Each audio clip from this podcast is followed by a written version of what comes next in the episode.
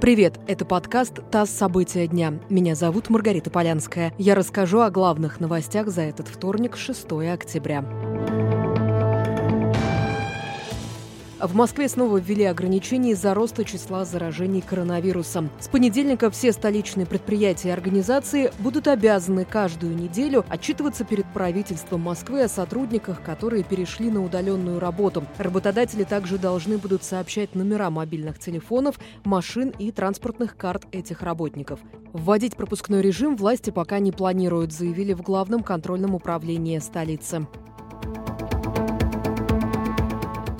Премьер-министр Киргизии Кубатбек Баронов на фоне массовых протестов подал в отставку. Парламент страны проголосовал за то, чтобы исполняющим обязанности премьера стал Садыр Жапаров. В 2018-м его приговорили к 11,5 годам за незаконный митинг и захват в заложники губернатора Иссык-Кульской области. Жапарова освободили после вчерашних беспорядков в Бишкеке. Протесты в Киргизии начались после выборов в парламент. В них участвовали 16 партий, но 7-процентный барьер преодолели только 4. В итоге Центр избирком признал выборы недействительными.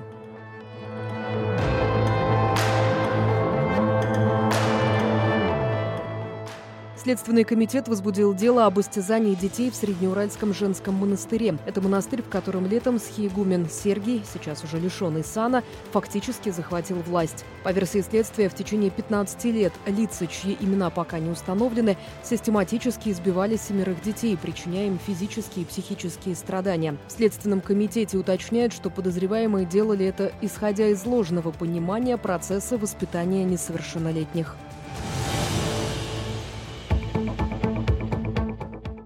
Анализ воды, взятый в акватории Камчатки, не показал опасных концентраций вредных веществ. Об этом заявил губернатор Камчатского края Владимир Солодов.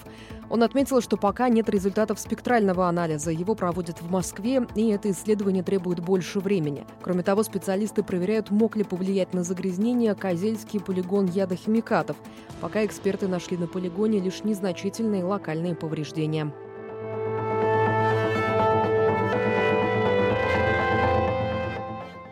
И последнее. Нобелевскими лауреатами по физике стали трое ученых, которые занимались исследованием черных дыр. Английскому физику Роджеру Пенроузу присудили премию за открытие того, что образование черных дыр служит надежным предсказанием общей теории относительности.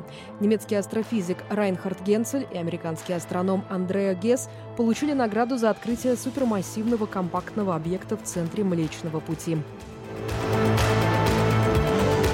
Вы слушали подкаст «ТАСС. События дня». Эти и другие новости читайте на tass.ru и во всех соцсетях ТАССа.